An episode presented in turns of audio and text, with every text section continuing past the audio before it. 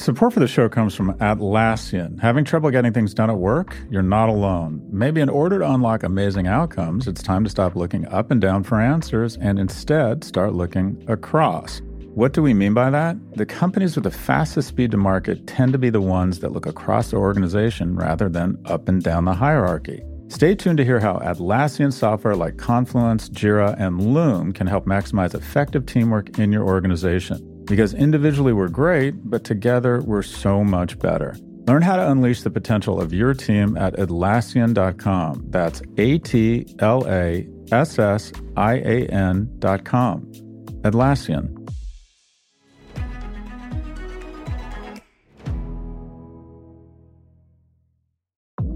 Support for Pivot comes from Pendo. Pendo improves the apps your customers and employees rely on. Whether you're building applications for customers or managing applications for employees, Pendo can help deliver better experiences for your users so they can get more value from your software. Visit pendo.io slash pivot to learn more about how your team can use Pendo to start building better digital experiences. There you can also check out Pendo's lineup of free certification courses, 12 hours of in-depth training for your product management teams on topics from AI to product analytics to product-led growth. That's pendo.io slash pivot to learn more.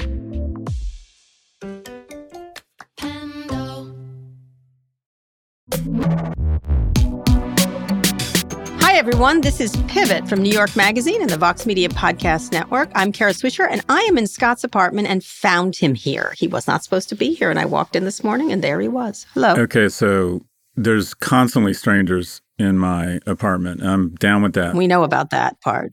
Hugh Grant, but go ahead. When I close the door to my bedroom, that's like my inner sanctum, and no one ever touches the door. And I'm in there, and all of a sudden, I'm on the phone with the CEO of Celonis, right? talking about a, a, debt or a credit facility, like fairly non important, important conversation. And I hear, bam, bam, bam. and I open the door, and the first words that, that the CEO of Celonis and I heard were, Do you want a penis shaped candle? Yeah. I was going to get you one at the MoMA store. My, I had an, I have, oh, I have some penis candles that, uh, that I have, and I wanted to know if you wanted any. And we sat there for a few minutes examining these penis shaped candles. And I thought, you know what? As comfortable as I am with my uh, with my heterosexuality, and that people, a lot of people question my heterosexuality, which is fine. Right. Yeah. Uh, I just don't need at this point in my life to uh, gonna, I'm trying to buy you. I stay at your house. I would like to buy you a gift, and I thought no, those would be appropriate. I appreciate I, that. I thought they would be appropriate for your New York digs. What were you doing here? I walked in. Why are you here again? I asked you months ago, like literally you forget. I walk in and it's so, I was like, is Scott here? Because there were like empty champagne glasses. There was snipped tags from overly priced t-shirt places, you know, like the real soft ones you get in Soho. And just yeah. a sense of Scott. And, and, and it just was Scott. There was Scott here. And I was like, is Scott here? So we're going to hang out tonight. We're going to go on Stephanie Ruhle tonight. We're yeah. going to, we're going to get some uh, pierogies at Veselka. You're not going to come to my my theatrical thing that I'm taking. I don't like culture. Uh, I like to drink. Uh, I like pierogies and alcohol. Culture, not so much. It's Lestastic. I thought you might like it. It's called Fuck Sec- Seventh Grade by my friend Jill Sobule. I'm taking George Hahn and Stephanie, but and That'll my son. be really nice. Yeah, you'll yeah. meet us. Okay.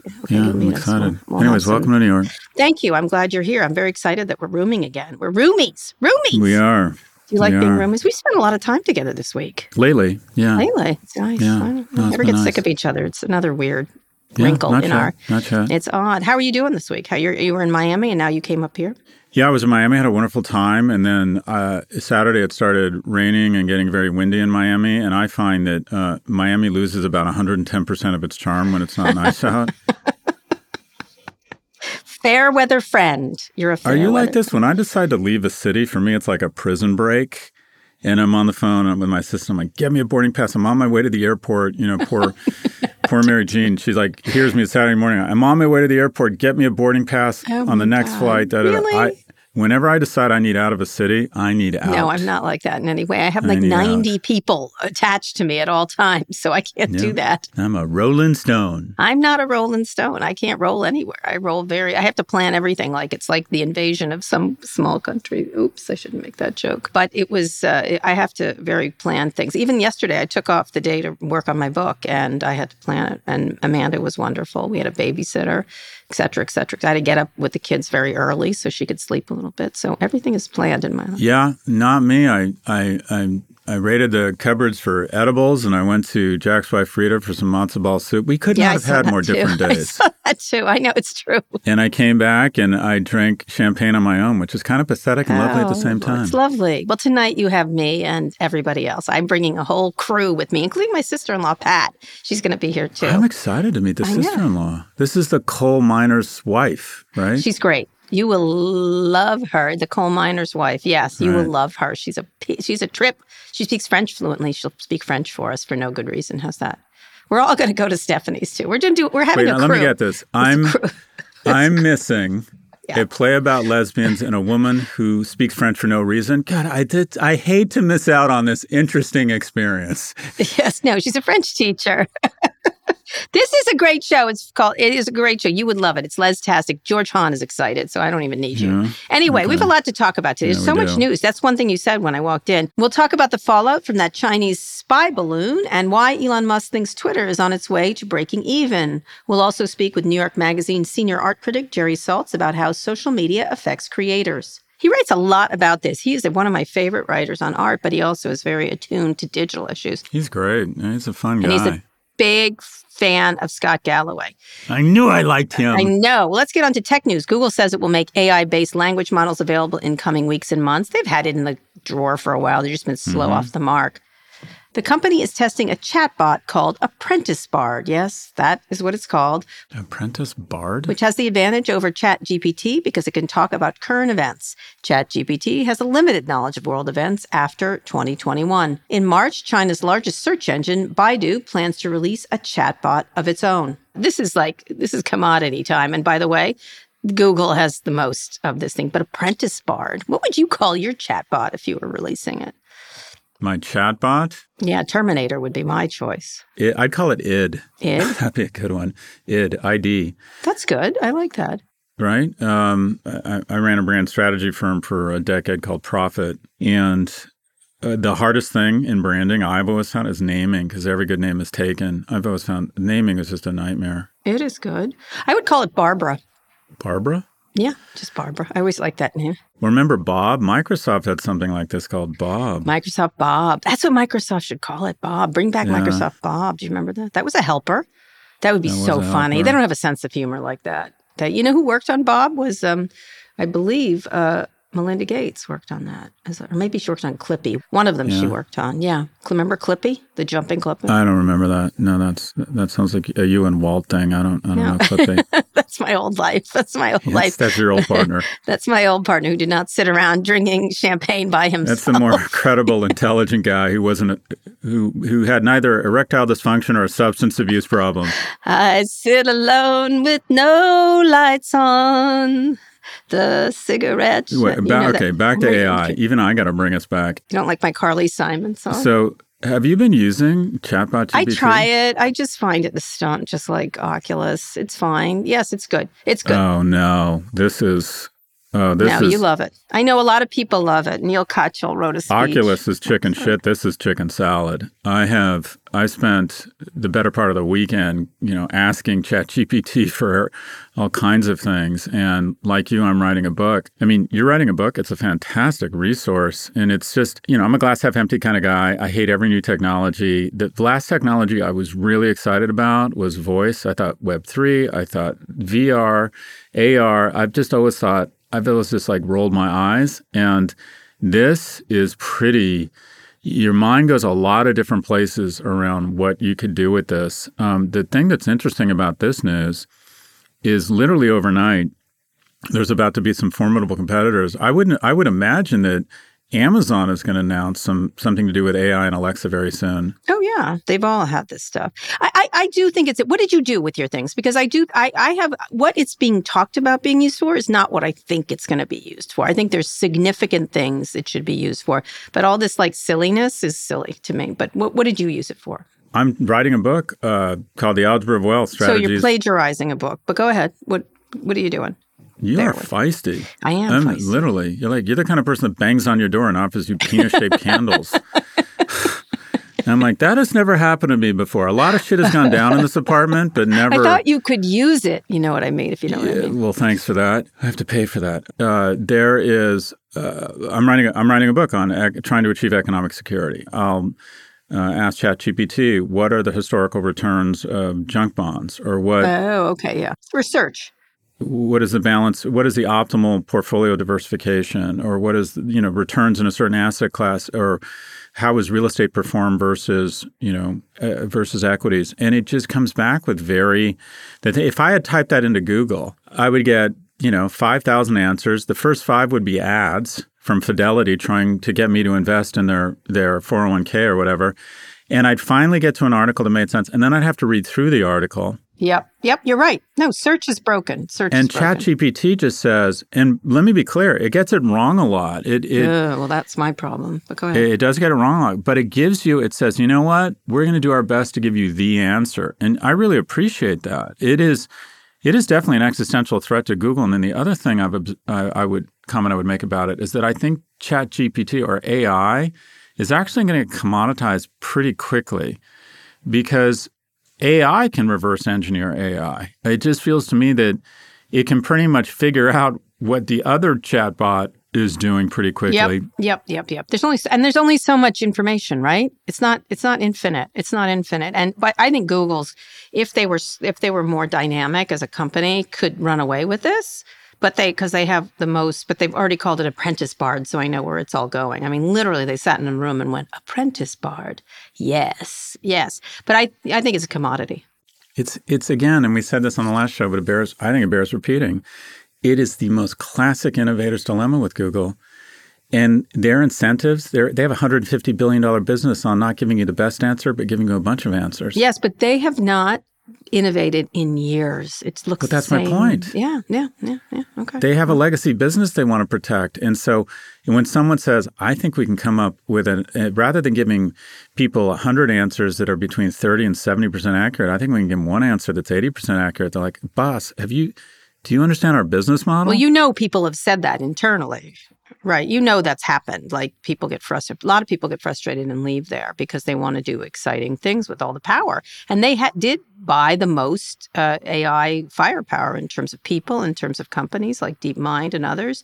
They have all everything in place. They just need to uh, you know, it's sort of like when Facebook pushed pulled the trigger on mobile, right? They just had to pull the trigger on these things and moved over from the desktop experience. And uh, search is the one thing that hasn't innovated, and it's largely because of so few competitors uh, that know. And and now they have a different kind of thing that's like it. it. I think it's just souped up search in some fashion. It's a similar thing, but it certainly gives you. My issue is like is it accurate is, is it where's it from and play like I, I I wouldn't use it for a book writing, but for, for, factoids, sure, like you were talking about, yes. But to write, like I think I think it was Neal Katyal was writing a speech. I don't.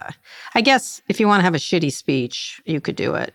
That kind of. Oh, thing. it gives you kind of generic, blah, non-differentiating things. But you know what you can do is, have you tried this? I tried this because I'm a narcissist. Write um, write a one-page summary of monopoly abuse by Amazon in the style of Scott Galloway. It spits back a page with a few like stupid jokes. I guess that's the style of Scott Galloway. they didn't get me at all. They didn't get me at all. Chat GPT doesn't get me. And but I mean, your mind goes, I mean, this is where my mind goes. It's like, okay, I would I've always thought about I would love to create an online library of videos or voiceover of explaining economic terms or talking about companies or markets.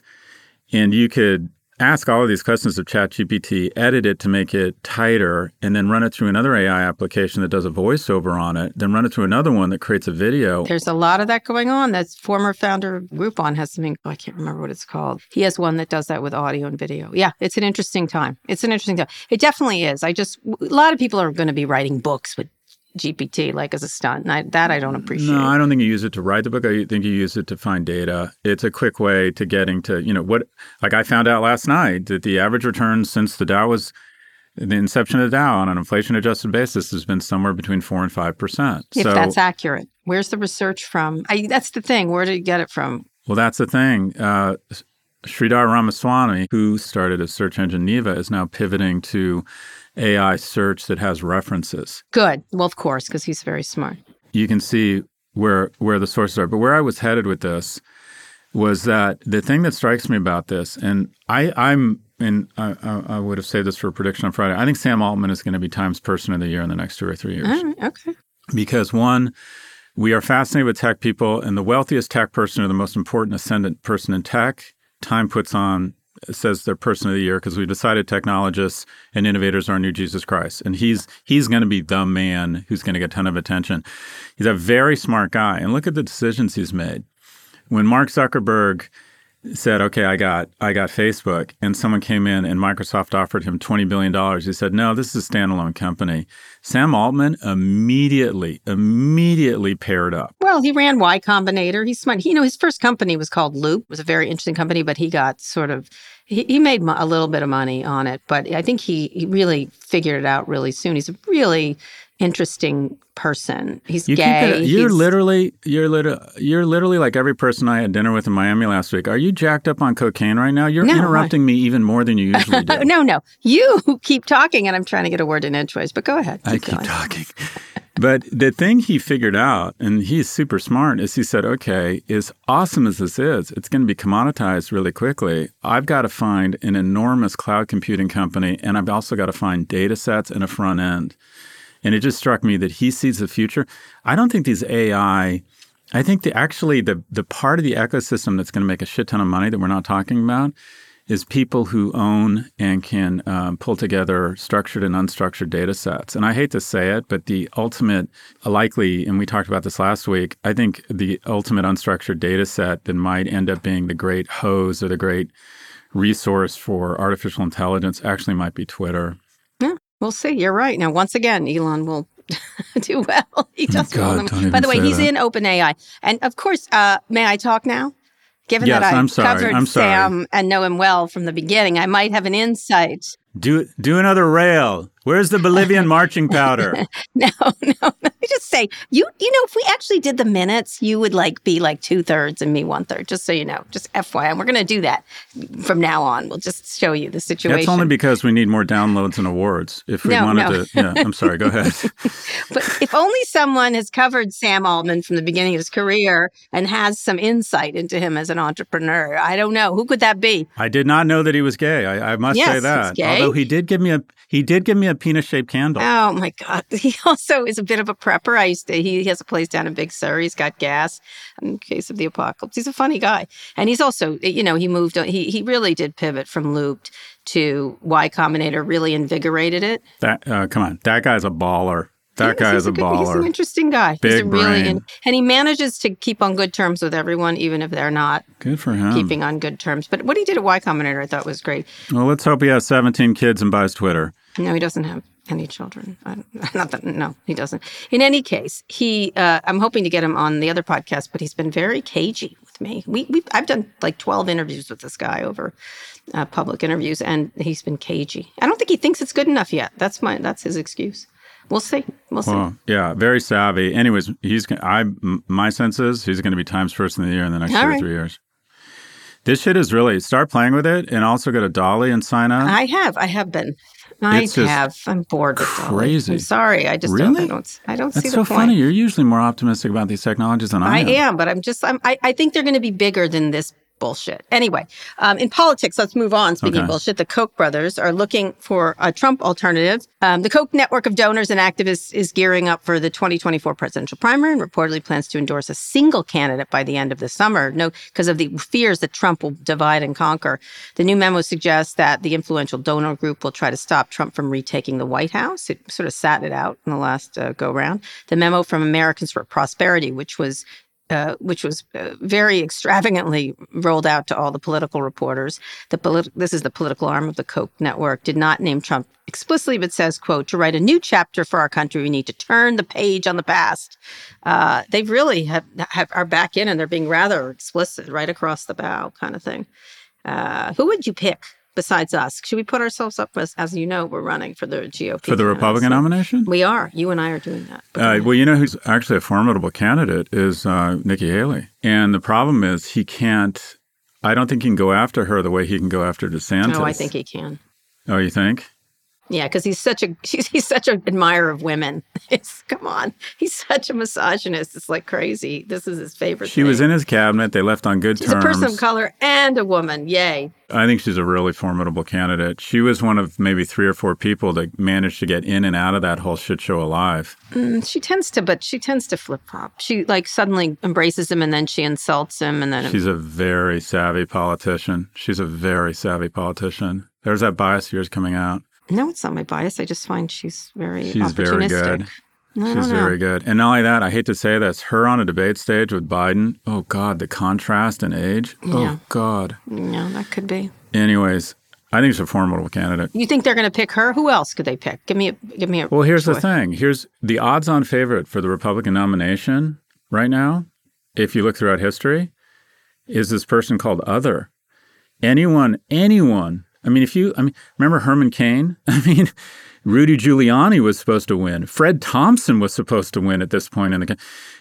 Uh, so whoever is in the lead right now, or whoever the top one or two candidates, it's usually usually a Republican governor um, kind of comes up out of nowhere and captures everyone's imagination. But I don't, I don't think it's. Can we do um, this again? Because early on in the last cycle, you were incorrectly picking, and I was correctly picking. I say Who did I it will pick? I not be forget. Ron DeSantis. I don't know. You fell in love with first. It was Man Boy Beto, and then Oh, it was I still like him. Then it was someone Pete. Still then I think him. you liked Mayor Pete for a while. yeah, I like Mayor Pete. Yeah, I think Mayor. Pete is actually a viable candidate for the Democratic nomination. I don't think Biden's going to run again, but Mm. Anyways, we'll, we'll see. Let's uh, make your pick right now. I'm picking Glenn Youngkin. I say with Glenn. Oh, you like Youngkin? That's I really don't like him. I think he's. well, I mean, egregious, you, you uh, okay? You don't like him, right? Um, Well, yeah, get but I like him for this. You know what I mean? I think he's acceptable. is there a Republic? Is there a Republican anywhere that you would support? Yeah, lots of them. Yeah, well, I like Okay, Larry. Hogan. Name- Larry name. Hogan. Larry, Larry Hogan, Hogan. I like. yeah. He's Um, not good looking enough to be president. yeah, that's probably true. We're very Luxus culture. Um, there's a whole bunch. There's a bunch of governors that I think are okay. I think Mike Mm-hmm. DeWine is really interesting. I like listening to him. I don't agree on everything, but I think he's an honorable person. Um, there's lots of, you know, I didn't dislike Mitt Romney as much as everybody else. I thought he was very qualified. I think. Well, let me ask you this. I don't know about you. I've come to appreciate Mitt Romney more as I see the clown car that is the Republican Party. Yeah. He was just against Obama, so how could you beat that, right? I mean, that was the issue. No, I think people who know Mitt, I know some people who worked at Bain Capital, and universally, people say he's a really good man. Well, Youngkin's of the same mold, right? Except he's just a little Trumpier. He just and but he feigns the feigns it. Same thing that Haley does, which makes me uncomfortable. But they have to, I guess. They have to f- do a little Trumpy MAGA stuff on the side, or else they don't get through the the first party part. is. But it feels like it feels like it is it, it, the beginning of the end continues to accelerate, and just as every Democratic congressperson in in California is not waiting for uh, Senator Feinstein to leave the stage, people are not waiting for Trump. They're like, no, I'm I'm It I is see opportunity here. It's indicative. It's indicative. He's got weak fundraising. They'll move whoever. I Youngkin is my pick. You would say who? I don't uh, other. I don't. I, anyone you name right now will not likely get the nomination. Um, the the more interesting conversation, and it's probably saved for another episode, is who will get the uh, Democratic nomination. Biden. Yeah, I don't know. I don't think he's going to run. All right, we'll go. We'll go from there. All right, you say Pete, I say Biden. All right. There was a big story in the New York Times sort of trashing Kamala Harris today, by the way. What did it say about Vice President Harris? Same story they always write. What's you know, she's not political enough. She's not done enough. No no no vice president does enough, but she's more keeps not doing enough. That's really it's they do the same story over and over about her. I relate to uh, Vice President Harris because constantly in high school, I'd have a 500 word essay and I'd come up with 300 words. Eh, that describes her. It's like every time I listen to her speak, it sounds like a high school senior turning in a 500 word essay when she only has 200 or 300 words. Yep. It's just like someone needs to She's a tell her. prosecutor. Oh, gosh. Well, a lot of people, a lot of criminals are roaming the streets because she does not make a very compelling closing argument, in my view. I think people don't like pro- they want inspirationals uh, than prosecutorial. I think she'd have a better shot of being the presidential nominee in Democratic if she hadn't gotten VP. I think VP has been really bad for her brand. Mm, yeah, Anyways, well, I think she's been a terrible VP. I know she should be Supreme Court justice. That's what I think. No, that, that that's actually a good idea. it's always been my plot. All right, let's get to our first big story. Everyone's being surveilled constantly, but it's always shoot the balloon and never unplug Alexa. If you care so much about your data, why do you all keep your bank passwords in the Notes app? That's SNL's Bowen Yang. He's so funny. In a skit about the Chinese spy balloon that's transfixed the country this past week. Well, it hasn't transfixed me, but okay. The Navy is working to recover debris from the balloon that a U.S. fighter jet shot down off the coast of South Carolina over the weekend. The balloon first drifted into U.S. airspace over Alaska a little over a week ago, and a short time since, it's managed to cross the country, destabilize U.S. China relations, and stir up political tensions here at home home. Republicans think they didn't shoot it down fast enough. Why was it there? But it turns out they've been there before and Trump didn't shoot them down. Security officials thought it would be safer to wait until the balloon was over water before shooting it down. I don't know what to say. But Blinken postponed a trip to China. China insists the weather balloon drifted off course and called our response excessive reaction and then didn't do anything. So that means it was a spy balloon. Uh, I, I, you think who looks bad here? Is it Biden for not? I thought he handled it well. I don't know. I don't know. He ordered the balloon shot down midweek, but it was already in Montana. I think you look at it, you assess it, you track it, and then you sh- you shoot it down where you can collect it. That seems safer and better. And so this is a true story. I was coming back when I did my prison break from Miami. Um, I'm on a I'm flying, and the pilot comes over the intercom and he says uh, folks off the right side of the plane, if you look up, you can see the, uh, and he was very careful, the Chinese balloon, he said. He didn't say the spy balloon, he said the Chinese balloon. And you look up, and I'm not, you can see this thing, and it's because we were flying over South Carolina, and it ended up, uh, I didn't know this, but about 22 minutes later, they shot it down. And I pulled out my camera and I uh, zoomed on it. And you know, on the side of the balloon, it actually had writing it said, um, "We're trying to reach you regarding your car's extended warranty." um, no, but look, oh. back to what you asked. I think, and you know, raise your hand, and my hand's raised right now. If you underestimated Biden, I think they handled this perfectly. I do too. The Republicans are going nuts. They weren't reactionary. By the way, there were balloons when Trump was president. They weren't reactionary. They were measured. And you can bet they said, okay, we the last thing we want to do is have this fall on someone or property or anything. Because these things, when you shoot something down from 60,000 feet, you don't know where it's going to land. They waited, and what was really interesting when I was when I saw it, as soon as I looked up, I then saw two fighter jets. They were F twenty two Raptors tracking the thing. God, I can tell you, I I know some pilots. Whoever got that order was so excited. These guys are just so I don't so get to ready. do anything. Well, they're they're some of the most. Uh, I've met some. I, have been really fortunate. I actually had a fraternity brother who became a Navy pilot, fighter pilot. These are some of the most talented, confident people you've ever met. I mean, they're just they they have 140 IQs and are in amazing shape and have like freakish hand-eye coordination. I could have shot down that balloon. It was so big. Come on, Kara Swisher could have. It's actually harder than you think. Um, I doubt it. I could shoot the balloon down. Um, they're literally the definition of put me in coach. They're just ready to play all the time. Anyways, uh, they waited till I'm sure they would plan this out, and they waited till it was barely off coast. And you can bet there were our security apparatus and our navy was ready there, was waiting to grab grab this thing, figure out what it collected, figure out the technology. And uh, there's a bunch of interesting theories. A lot of military think tanks think that actually China did it on purpose to see what our response would be, to see if air alert systems over Alaska, how robust they were, and that the U.S. Defense Department decided not to react because it didn't want to give the Chinese intelligence on what their defense right, systems yeah. were. Well, the thing is, they were there before. And of course, now the Republicans are saying, well, they didn't get across Montana before. Well, we don't know. Like, they don't know. Who knows how long they've been floating around up there? He handled this perfectly. He was measured, brought it down perfectly. Republicans hush it down. They're trying to link it to immigration and balloons. I, I saw one of them doing that and I was like, oh my God, please stop and do your job. Stop. You're killing me. But you know, I mean, you, you know, there's a Chinese spy balloon over every teenager's room in America right now. it's called TikTok. Yes. That's right. I've and my, my one of my most. I'm sorry. I'm I'm like went back on Twitter. I'm a fucking drug addict. You are. And what are you doing? No, you know, I'm- I got problems. You see me. I'm drinking alone, Kara. I'm drinking alone. I'm drinking alone. I'm going to take it off your phone tonight. I'm taking it off on our way to Stephanie. You're handing me the phone. I'm removing it from your phone. Do you understand? I'm going to. You don't need it. You don't need it. You don't Oh need my it. god! I'm drinking champagne alone. That's so pathetic. I have no one to celebrate with. There's nothing more pathetic than the sound of a champagne pot- bottle popping alone. Well, I'm going to hide it. I'm going to hide Twitter from you. We're going to do a Twitter Twittervention, as they say. Anyways, I got several thousand likes on the following tweet. I said, "Now let's shoot down TikTok." Yeah. Ah, ha, ha, ha, ha.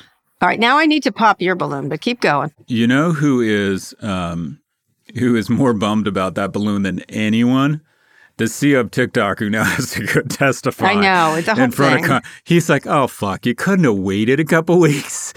I mean, that is not good timing. And of course, him. Trump said we would have shot it down immediately. What an idiot. Of course, you don't shoot it down immediately, you dumbass. You have to, like, you have to warn China you're doing it. It's just the whole thing. He's, he's just, So you want a family story? no, okay. This is where you say yes. All well, right. Yes, anyway, yes, uh, please. I was thinking, I was feeling very. My dad, you know, my dad's doing okay, but Yeah. he's 92, he's not doing great. Yeah. Wow. And I was thinking about the, uh, you know, the, I kept hearing this term balloon. When I was a kid, I used to go downstairs. My dad on the weekends, like, you know, most men who had a shitty job, was just delightful on weekends. It was during the week he was was kind of angry and upset. Um, and I'd go down and he'd be in this bad terry cloth robe. And he'd first put on an album of this guy named Billy Connolly, who was a Scottish comedian. I and know a comedy album. And I remember I couldn't understand that damn thing he was saying, but I was fascinated because my dad just used to roar and laughter hilarious. And I'm like, you listen to this album every weekend. Haven't you gotten the joke by now? And then he'd put on, I don't know if it was the Tijuana Brass, but do you remember that song, Up, Up and Away, My Beautiful Balloon? In my beautiful, my beautiful. Anyway, so I don't need to subject anyone. And he danced around, and he thought he was so oh suave. my and you know, and then he'd get, and then he'd accuse my mom of spending too much money on groceries and throw the TV guide at her.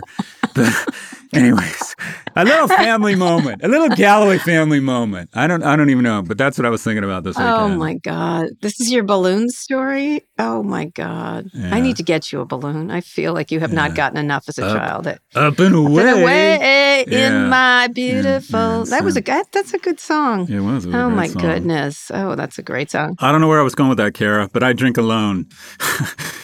Oh, yeah, good. Anyway, let's go on a quick break. And when we come back, Elon Musk claims he's saved Twitter from bankruptcy, and we'll speak with a friend of Pivot, Jerry Saltz.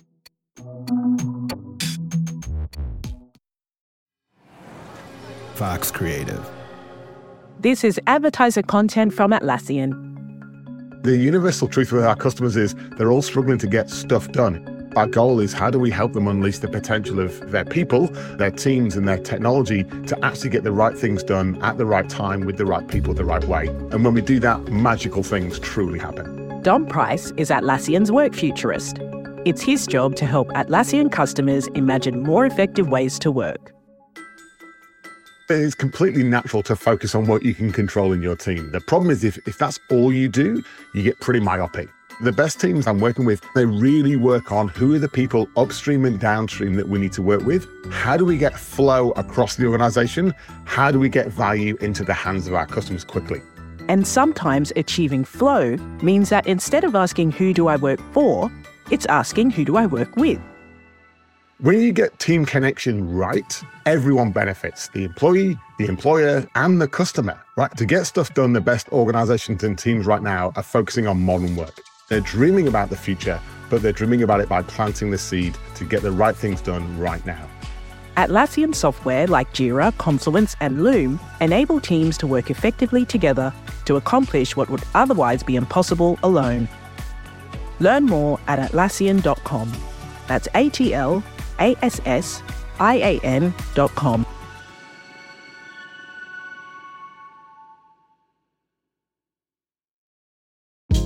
Hey, this is Scott Galloway, author, professor, entrepreneur, and most importantly, host of the Prop G podcast. We got a special series running on right now called The Future of Work, where I answer all your questions on surprise, the future of work. Questions including what are we missing when we work remotely, or how do we handle work life balance when a major opportunity comes knocking?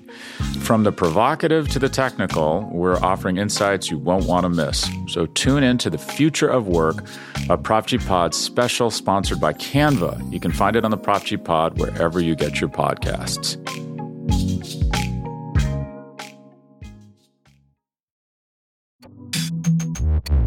Scott, we're back. Elon is claiming victory in his Twitter takeover over the weekend. He tweeted Twitter still has challenges, but is now trending to break even if we keep at it. As a reminder, Twitter's daily revenue was reportedly down 40% year over year this past month. Elon's also been sued for failing to pay for private jet services, rent due on Twitter properties, and most recently, M&A advisory services relating to the Twitter acquisition obviously laid off a lot of people. Of course, he declared it was close to bankruptcy and then said he saved it, which is very common for him. He did this in 2018 around Tesla, which actually was, I think, in more trouble. Some good news for him also is the U.S. Committee on Foreign Investment has decided for now not to investigate his Twitter purchase in spite of initial concerns about the level of investment from Saudi Arabia and China. This is something we said they would not do. They would not. He's an American citizen. And Marc Andreessen, whose fund put $400 million in, of equity backing the deal, reportedly hates recent site changes so much he's been complaining directly to Elon.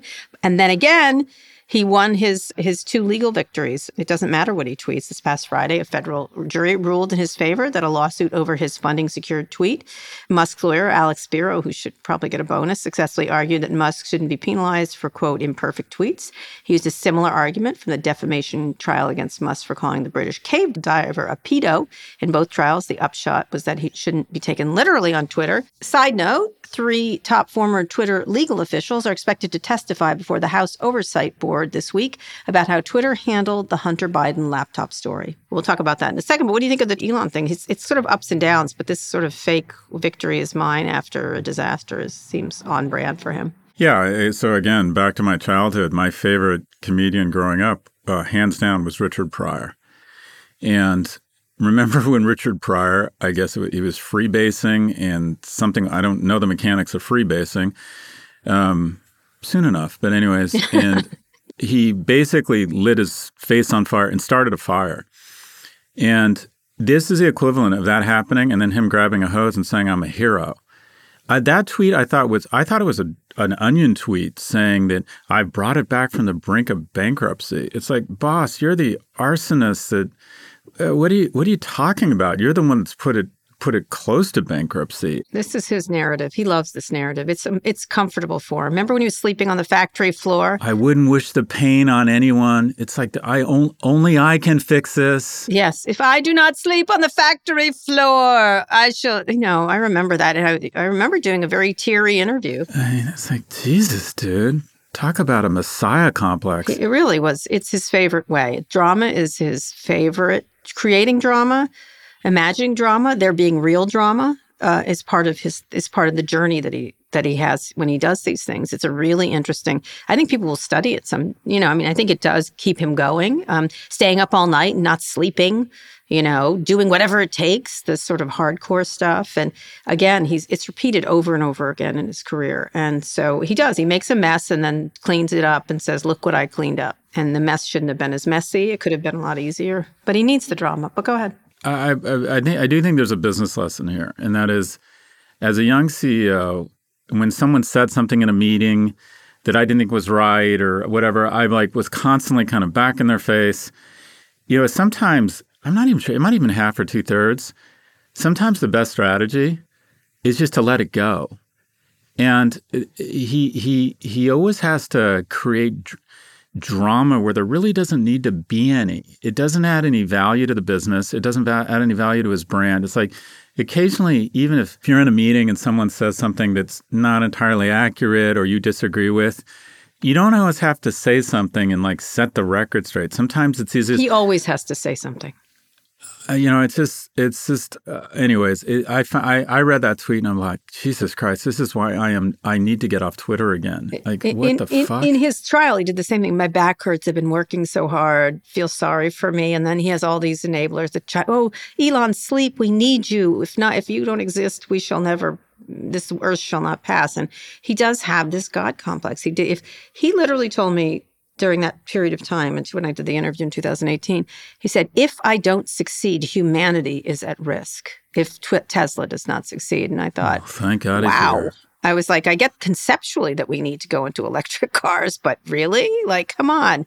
It was really fascinating, and uh, and the Committee on Foreign Investment thing. I know they're not going to look at, it, and they shouldn't have, and we did say that very explicitly. But they sh- they they're watching it. They're watching Saudi Arabian and Chinese influence on it. Um, what makes you of the Andreessen thing? Any thoughts? Uh, it's just, I, I, would think that you mean in terms of him weighing in on what he doesn't like about Twitter. Yeah, I just think it's fodder for the media. I don't. Who knows? He might have just called them and said, "Here's some ideas," and the media loves to make. Um, you know, controversy. They're just so fascinated with anything Elon, and they decided the media is definitely. It's interesting. They love Elon. Uh, I mean, they have a kind of a love hate relationship with him, but mostly love him. The media is definitely turned on Andreessen. They really don't like the guy. And it's interesting because if you look back, I remember 20, 30 years ago, all these pictures, fawning pictures and profiles of him as the guy who invented the web, right? And I don't, I don't know him. I, I think he's obviously a, a, a, brilliant man, but he's managed his brand poorly, or whoever manages brand for him has managed it poorly. Oddly enough, this weekend, I spent a lot of time reading all our texts. We haven't talked in two years because he got mad at me about being woke or something. Who knows why he's cut? He's cut a. He blocked me finally, and I have no idea why. Um, but I, he and I used to text quite frequently. And by the way, Mark, they were all on the record, just so you know. And I'm not going to use them necessarily, but they were, you know, I, I showed them to someone and they thought, God, he's charming. He, he was. He's really funny, sort of puckish and smart and difficult and uh, you know i'm so sorry he seems to have taken some sort of whatever pill you take that makes you unpleasant um, you know red pill or whatever take the blue pill or the red pill but it's so funny because most of the pills i take make me infinitely more pleasant Sorry, anyway, I find it. I have to say, when I, am I told you I was writing this memoir of of the many relationships that have gone south. That's the one I really enjoyed more than others, I have to say. Uh, in terms, uh, when I read them, I could see I was having. He hates the media, right? He really. Well, no, he doesn't. no? He was constantly in touch with me. Like uh, when I looked at it, I'm like, oh my god, we texted daily. Like, no, he didn't. He likes the media. He keeps trying to make media things. He's just mad if they don't agree with him now for some reason. And he didn't before. He used to be funny about it. But you know, eh, whatever. People change. Well, it'll all come out in the book. Available on bookshelves. When does your book come out? When does it come out? It's I'm I'm three quarters done now. Yeah, you've made a lot of progress in the last month. I'm really impressed. I made a lot of progress. I have some great people helping me. Anyway, um, what anything from this Twitter? I think Vijay Gadde is going to be there at the House Oversight uh, Committee Chair James Comer, Comer, I think it's Comer of uh, Kentucky, is leading the panel. He says the laptop story raises questions about foreign influence and national security. I think it's just a stupid mistake, but okay, James. Yeah, do I don't. Think? It's, it's one of these I, performative things. I, I 100%. Like, there's no, where's the beef here? Where's the beef? That's an old reference. Another reference. We're back in the old songs, up, up and away, long, long time. Where's the beef? All right, let's bring in our friend of Pivot.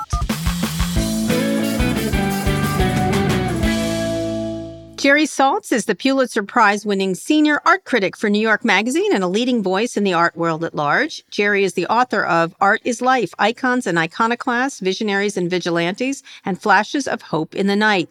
He has over a million followers across platforms. It's a pretty interesting life story, and we love listening to him talk about art because he really does also understand tech. Welcome, Jerry. Hi, great to be with both of you. Long time, first time. Oh, this is so great! You're such you're such a fascinating character on Twitter and other places, and such a sharp uh, point of view. Uh, and that's a nice way of saying we like someone like you to talk about these things. Tell us how you got into the field, because and and and how you. Um, you know, your book tracks the changes in the art world in the 21st century. Uh, I want to get your conclusions, but tell us how you got here in the first place.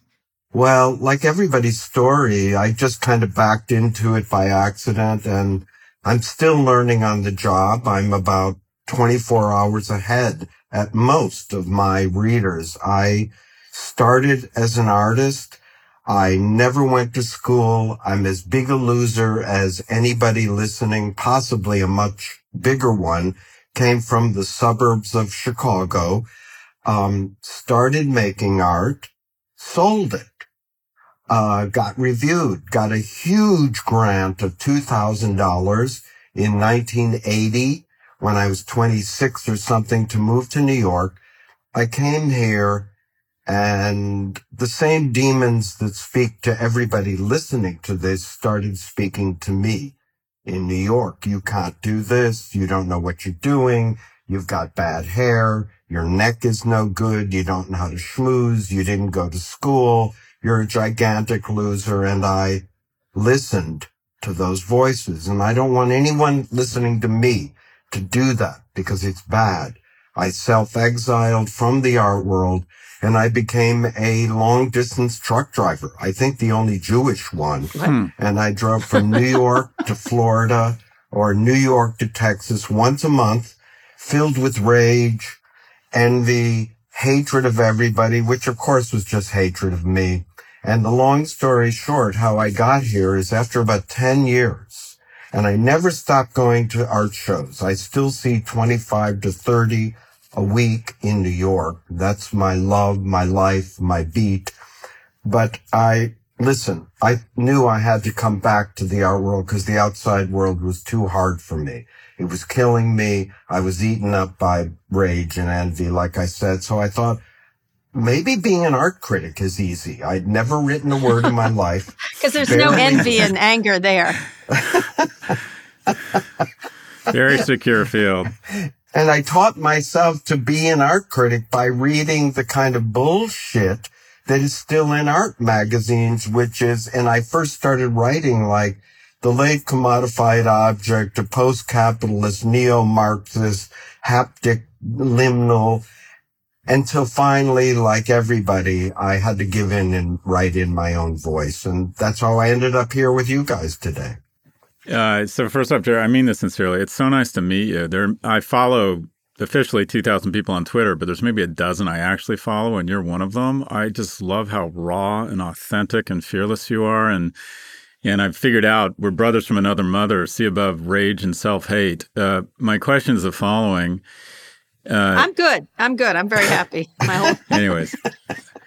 Uh, yeah, Kara's, Kara's very Go ahead, angry man. If you haven't, if you haven't heard, um, I read that 50% of NFT trading volume is what's called wash trading, and that is fake wallets that are owned by the same person attempting to send false signals to each other. And I was just outraged, and I wrote a post on it. And then a friend of mine called me and said, "You realize you just described what happens in the art world? That it's all of these." Uh, galleries trading amongst and high high net worth uh, collectors trading amongst each other to try and create false signals around prices. And I'm not I, I, I know nothing about the art world, but is that is that true? Is this is the art world kind of an artificial Jenga set that people try and send false signals about the value of art? Um, it's really a great question, and I feel a brotherhood and a sisterhood with both of you. Um, I have to say, I'm 71.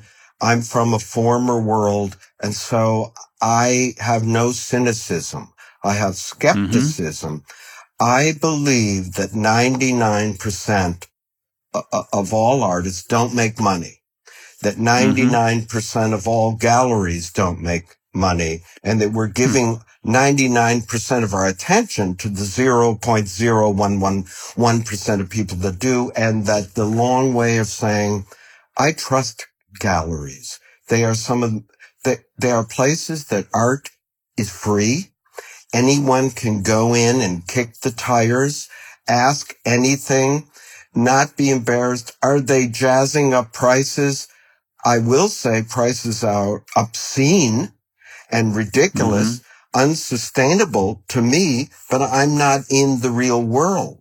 I get to stand back. So what I would say to anybody going to a gallery in any of the neighborhoods in your cities, go, trust them.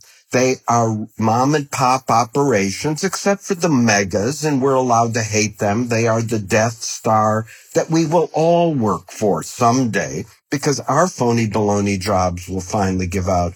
So my long answer is saying the numbers get big and ridiculous, and those numbers may be all fuzzed. I wouldn't know, but 99% is mm-hmm. straight up people like you and me and all of us just trying to get by and have a life lived in art, which is all we want. Mm-hmm. So what what are the most the biggest changes happening now? How has it changed? I want to get into the impact of social media and NFTs because you tweeted some interesting things related to it recently, but I'll get to that in a second. But what were your most uh, important conclusions did you think from thinking about the art world in the 21st century? Couple of things on social media, Kara, since you brought that up first. Uh, you might be able to already hear from my kind of glockenspiel like voice that I don't write or speak with a lot of authority. Why? Because I don't feel it. And it intimidates me when somebody talks that way that seems like jargon and pointy headed long wall labels that really make big claims about things that contain nothing. I realized in about 2007 or something, quite by accident, last adapter, always. Nobody's ever touched my phone with this 1 million follower thing. And instead of writing on my status, Kara, I went to the dentist and then get six sad emojis at the end of the day. One day I wrote that I didn't like a particular show and gave a reason why. And then late that night, I looked at my comments. Instead of there being nine comments, there were 500 tearing me a new one. And I realized really it was like a revelation and I was set free that the model of criticism in many of our worlds is top down from the one or the boss speaking to the many. And that couldn't work for me because I'm a loser. I understood immediately that social media allowed instead of the one to the many of the many to speak to one another across the plane. But but when you talk about that, that's how it attracts people talking about it. But how has it changed? Um, it, it's it promised to remove gatekeepers in media and entertainment and in art. Has that happened then? Do you think if people are are being able, the many can talk to everybody? Has that changed the the dynamic of because it's always been art's always been sort of a, a gate kept world, and for many people, it's the beginning of a game changer that means that a lot more artists can get in onto a lot more stages in a lot more ways. Needless to say, the real estate available in quote good galleries is still limited, especially in New York. We live on an island and life is miserable here. And so it's tough, but it's tough everywhere. It is the art world apartheid is beginning to drop and all the greatest changes I've ever seen in the art world of the last 500 years have taken place in the 21st century. Social media is part of it.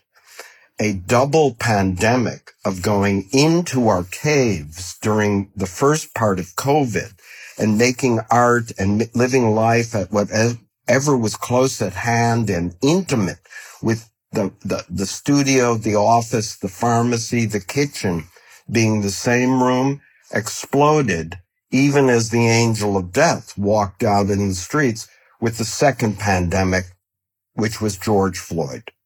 And it caused young people in particular to stream out on the street and basically say the obvious, which is we've talked the talk a long time.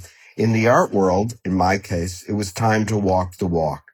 And really, in just the last, say, 36 months, everything has changed on the outside of the art world and those changes are never going back.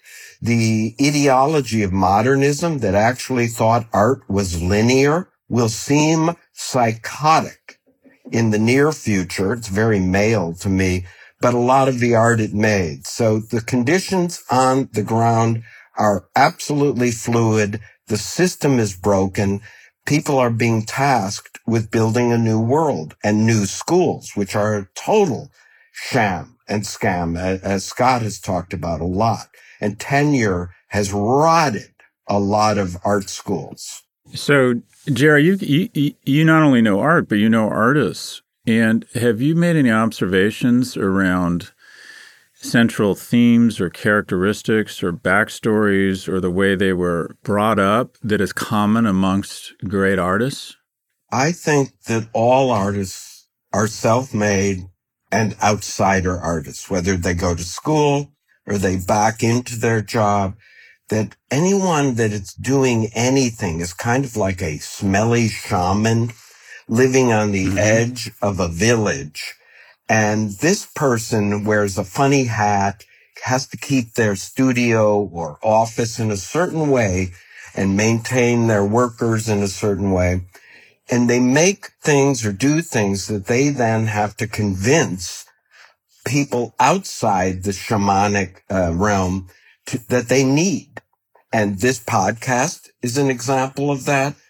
A bad writer like me is an example of that, of trying to take your drive, your delusion, your passion, your need, and the courage to actually do anything. Those are the magic ingredients I have found in every artist. And I want all artists to succeed, the good, the bad, and the very bad. That means I, as an art critic, get to see what you're up to. So anybody listening to this, you've done something that archaic people used to do. They made drawings. So do you. So have you. Just get to work, you big babies, and fail. Be at least as mediocre as Kara and Scott and, and, and me. I'm easy to beat. Is it that hard to make your mediocre work? That's what we're doing. That's the characteristic, the courage to start. Jared, do you have kids? I loathe children. Uh, I am a god. I hear you. I hear you. I'm a godfather to a lot of kids. I have a huge wad of $5 bills I carry and I hand them out to all my godchildren and I love them. I think that anyone raised by a creative person like you guys is having the best life on earth, even if they screw up your lives. I don't care.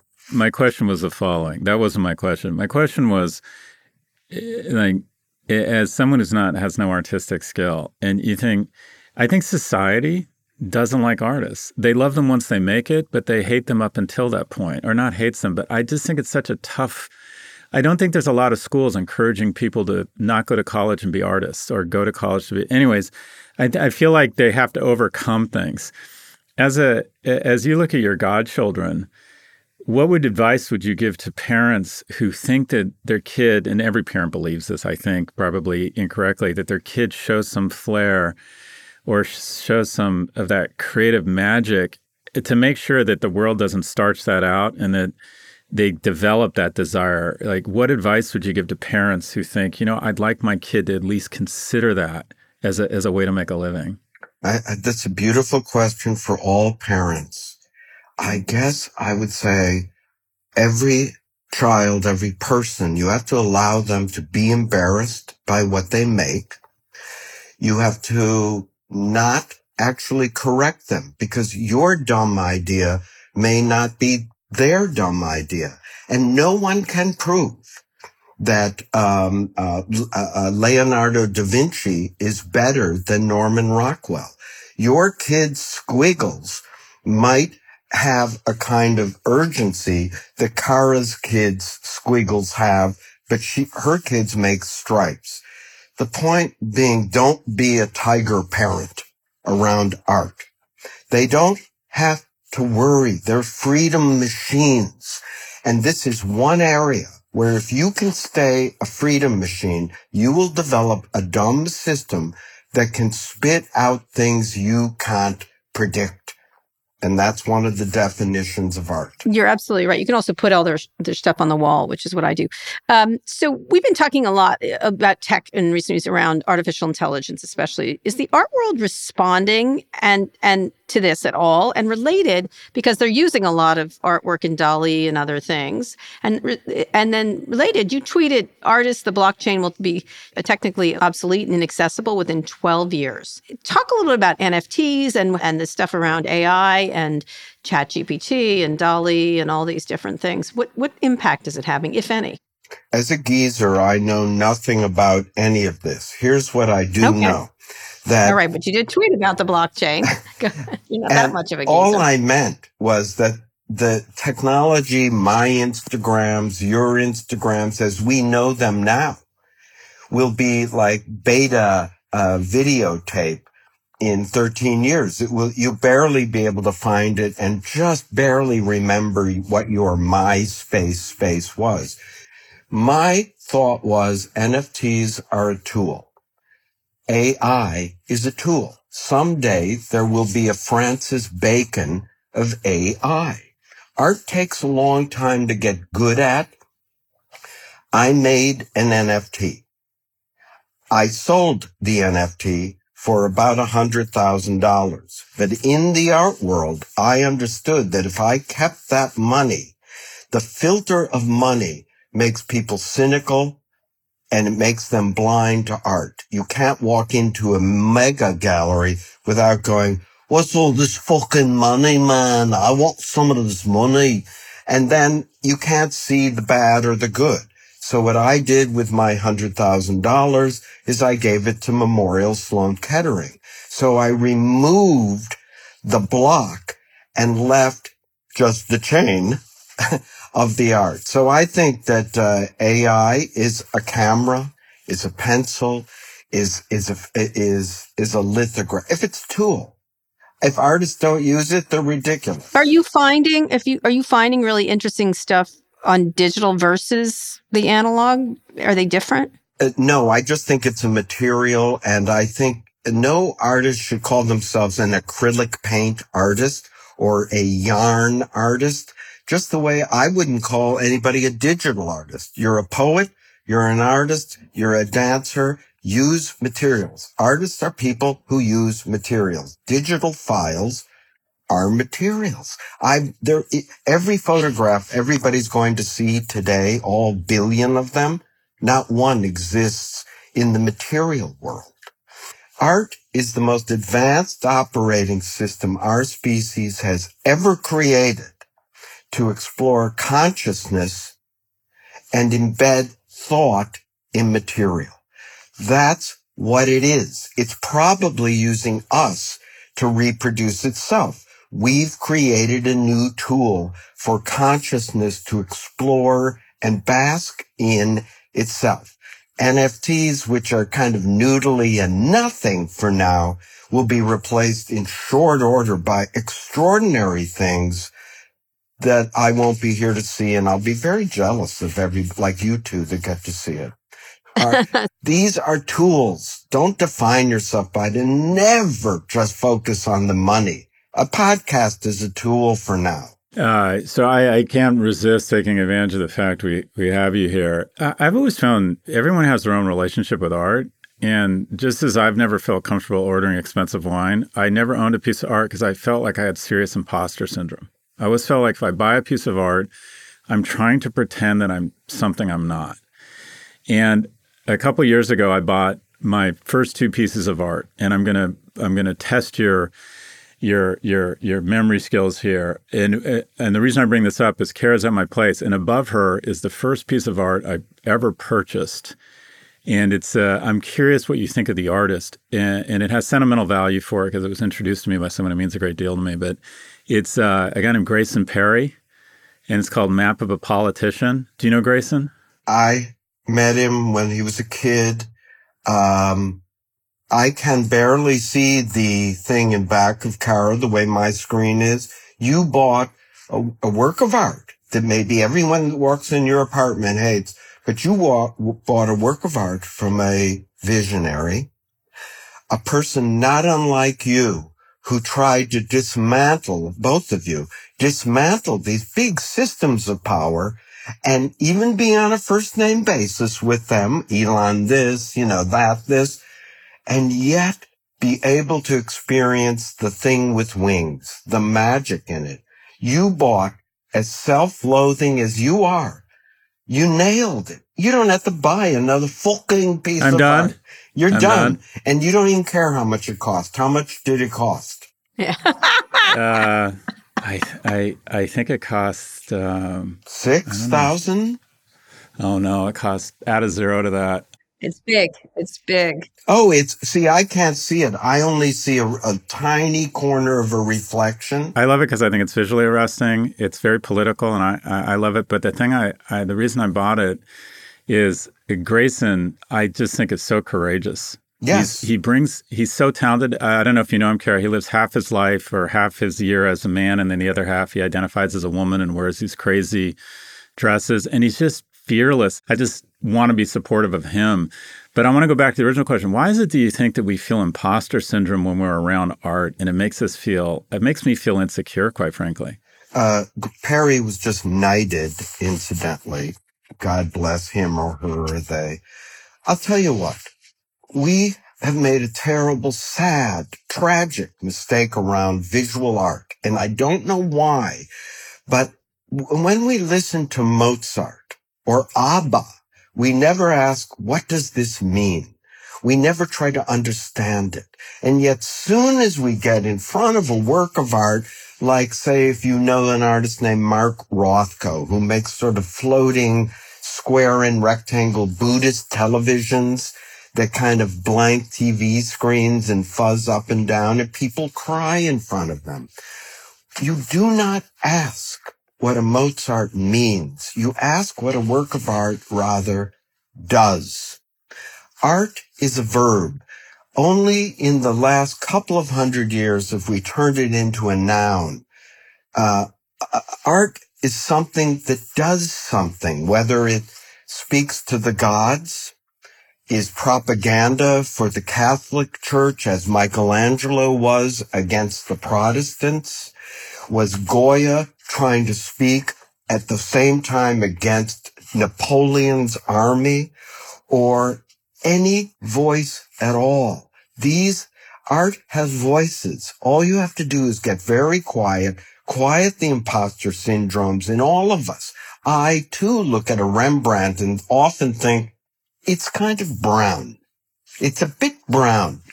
And you have to get very quiet and go, why have tens of thousands of other people like this?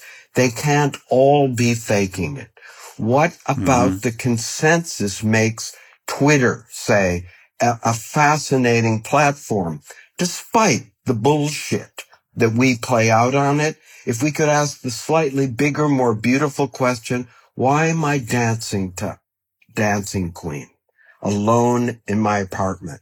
When I look at a Grayson Perry, something opens in me. I feel an openness. Well, I don't want to talk about a dream that other people haven't had, but Scott nailed it in one piece. Scott, you did it. I love this interview. One question is you devoted chapters to paintings by George W. Bush. What do you think about them? I, I, don't hate them. I don't hate them. I'll be honest with you. You don't hate them? I don't. I think I they're sweet. I do not hate them either. Here's the author of the Bush Cheney fake war machines. Here's the gremlin on the wing of the United States of blessed America. And the mo- pa- person with the most power theoretically on earth at that time. When he retires, what's his vision? Himself alone in a shower, looking at himself, smiling weirdly in a mirror or in a bathtub with his toes twinkling. To me, that made his art at least as great as great thrift store or garage sale art. And when I wrote that I did not hate his work and that I would buy one for $155, because we're living in an identity uh, uh, judging culture that based on who made the art is good, not what the art is. Even though I hated George Bush, articles were written everywhere how I was part of the problem and that I shouldn't be allowed like to write anymore. Want. That happens if I write negative on a woman, on an artist of color, on a disabled artist. I'm an illegal Estonian immigrant. First born here in this beautiful country, but illegal. And if I write on an illegal, uh, on any Estonian negatively, I will be attacked now in the press. But that maybe mm. is the way it should be. Yeah. Yeah, I agree with you on George Bush. Just advice to your younger self, Jerry. I, I mean, from a long haul truck driver to an art critic, you know, everyone has plans and God laughs. Like, if you could, if you could speak to your 25 year old self, what would you want to say to him? My God, kid, don't give up. You're just as bad as everybody else. Your drive, you can feel it. It's enormous. You want to commune with the ancestors of art, even though you know nothing. Y- you have a shot. If you would just keep trying, you don't have to be so isolated, so afraid, so filled with envy. You can just be a loser like everybody else and no, no, play no, a them. winner, and you're as good as everybody else. Same just diff. correct Same diff to me. right, Jerry. I love my work either way. That's Your great. work is wonderful. Anyway, everybody, please read Jerry Saltz. He's one of our favorite. He always brings delight to me whenever I read him. And I know almost nothing about modern art or anything else. And I always get it when I read him. And that's the mark of a great critic. Anyway, Jerry, thank you so much. We really appreciate it. We remain your fans too. I'm an enormous fan of both of you. Thank you. Thank you. Such a pleasure, Jerry. You're really an inspiration. I find I just love how you live out loud and you just do everything with a real fearless tone to it. I really admire you. And and by the way, he likes your picture, Scott. He likes There your you go. picture. I nailed it. He I likes your nailed it. picture. Keep doing the Jerry, great uh, work, you thank guys. Thank you. Thank you, Jerry. Thanks, Jerry. Oh, Jerry, he's such a delight. Anyway, Scott, one more quick break, and we'll be back for wins and fails.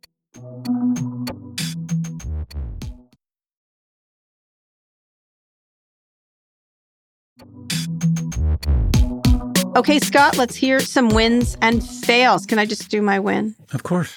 80 for Brady. What Thank is it? I've read about that, but I don't know what it is. What it's is uh, it? Jane, uh, Oh, Lily, Lily Tomlin, Tomlin. Sally Field, Rita Moreno, and Jane Fonda, and they love Tom Brady, and that's all I need to. And they just run around, and it looks uh, delightful.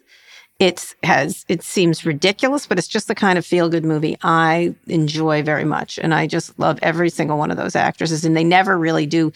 One of them was I think it was Sally Field was giving me she said I never do sort of groups of old lady movies that you have to do when you're an old lady. Uh, Mhm. but this one looked. She's very good friends with Jane Fonda. Apparently, I love Lily Tomlin from the get go. Love Rita Moreno. Uh, I'm very excited for seeing 80 for Brady. yeah, that should be nice. Uh, the negative is just stop with the balloon right wing. Stop, stop. You gotta like start focusing on real things. This is this is oh God, just stop. Please stop. I beg of you. So that's it. That's my fail. Go ahead. Uh, my win is I thought uh, the Biden administration handled the balloon, you know, balloon gate perfectly. I thought that, and we were bringing up George Bush. I, I thought when 9 11 happened, it would have been very tempting to immediately launch missiles into Afghanistan just symbolically. Instead, I don't know if you remember this, they waited and they tried to assess the intelligence. They got all their ducks in the order, and then you know, they bombed their shit out of the Taliban. But they waited and they were measured. And uh, granted, they went way too far in the kind of the geopolitical first ballot Hall of Fame of catastrophic decisions to then go into Iraq. But anyways, that's a bit of a digression. But I think the Biden administration handled this. Uh, took a very weird situation that absolutely no one could predict, and I thought they handled it perfectly. They didn't have a an, an irrational need to feel macho and shoot it down right away. They they assessed their options, and I think they handled this uh, really well. And I think it's another example of why, you know, the, it, when when you're really strong, you can be measured. You can you can say, okay, we're fine. This is not an immediate threat.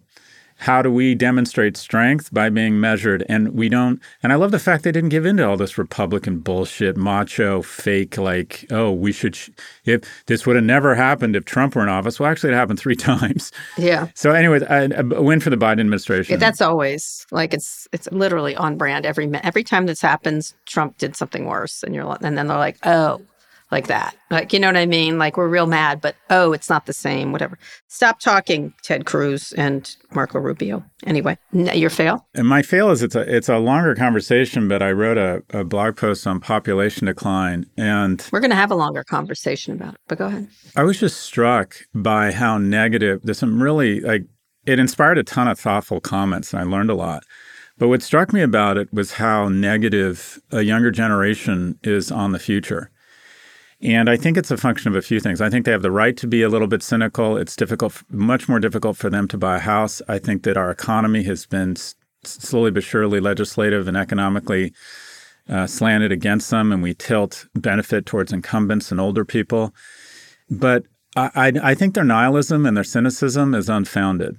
And I think it's a function of a, a cycle that attempts to catastrophize everything. And I've been thinking a lot, I've been looking through some college photos, and you're nostalgic for those days. But but I think about those days, I think about the opportunity or specifically the lack of opportunity that my you know my mother did just did not have as a single mother. How hard it was for her. I think about friends who got uh, friends who had to be closeted and ended up getting sick and dying very you know undignified deaths. I just don't think young people i think if you look through history the data shows that while the arc is bent it bends towards a better world. And there's just absolutely no reason to not believe that in 30 50 100 years if you decide to have kids the world is going to be wonderful that it's going to be a wonderful place. And that's not to say we need to sit on our hands around climate change. It's not to say we don't have huge challenges. But any sober look at the data, whether it's the rights of people of color, whether it's living under a democracy, whether it's getting to love who you want to love, whether it's economic opportunity, whether it's the ability to address a, what was a life threatening disease, folks, the world gets a little bit better every day. Mm. I the sunny, the sunny Scott is really interesting to me. Sunny. You, if you look at the arc of history, if you go back five or 10 or 20 years, a lot of it's random. The world might have been worse for whatever reason more. But if you go back any extended period of time, I mean, life expectancy is dramatic. We, we have a vaccine for malaria now. We have a prophylactic for HIV. We cut abject poverty in half in 20 years, and we're going to cut it in half again in the next 10 years. There's almost no disease that we don't have a fighting chance at curing now. It's just, uh, it's just to to not look at the data and feel somewhat optimistic about the future and about that the world is going to be a great place for you and your children is to ignore the data. Yeah, all right, Scott. I like it. I like it. Don't watch The Last of Us. That's all I have to tell you. Don't watch it. but even you saw Paul Krugman's article that actually the economy is really good, but people think the economy is awful. That's because the relentless march of bad news is everywhere. It surrounds you. And hence, get the fuck off Twitter right now. I'm going to take it off your phone. There you anyway. Anyway, that's a good one, Scott. I would agree with you. I've always been optimistic, although I'm I'm an optimistic pessimist. I think you're a pessimistic optimist. Anyway, we want to hear from you. Send us your questions about business tech or whatever's on your mind. Go to nymag.com slash pivot to submit a question for the show or call 855-51-PIVOT. Okay, Scott, that's the show. Before we head out, we want to take a moment to acknowledge that Turkey and Syria are still experiencing aftershocks following two massive earthquakes in the region. The death toll is over 2,000 as we record this. We'll be back on Friday for more. Please read us out. Today's show was produced by Lara Naaman, Evan Engel, and Taylor Griffin. Ernie Indradat engineered this episode. Thanks also to Drew Burrows and Emil Severio. Make sure you subscribe to the show wherever you listen to podcasts. Thanks for listening to Pivot from New York Magazine and Vox Media. We'll be back later this week for another breakdown of all things tech and business. Kara, the world gets a little bit better every day. Including the art you just bought. There you go. I nailed it.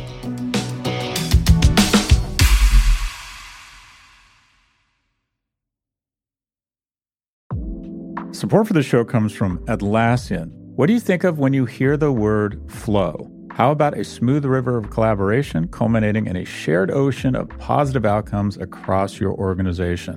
Atlassian software like Loom, Confluence, and Jira can help you achieve maximum flow across your teams by enabling fast and easy communication and connection no matter what time zone they're in. Because individually we're great, but together we're so much better. Learn how to unlock flow across your teams at Atlassian.com. That's A T L A S S I A N.com.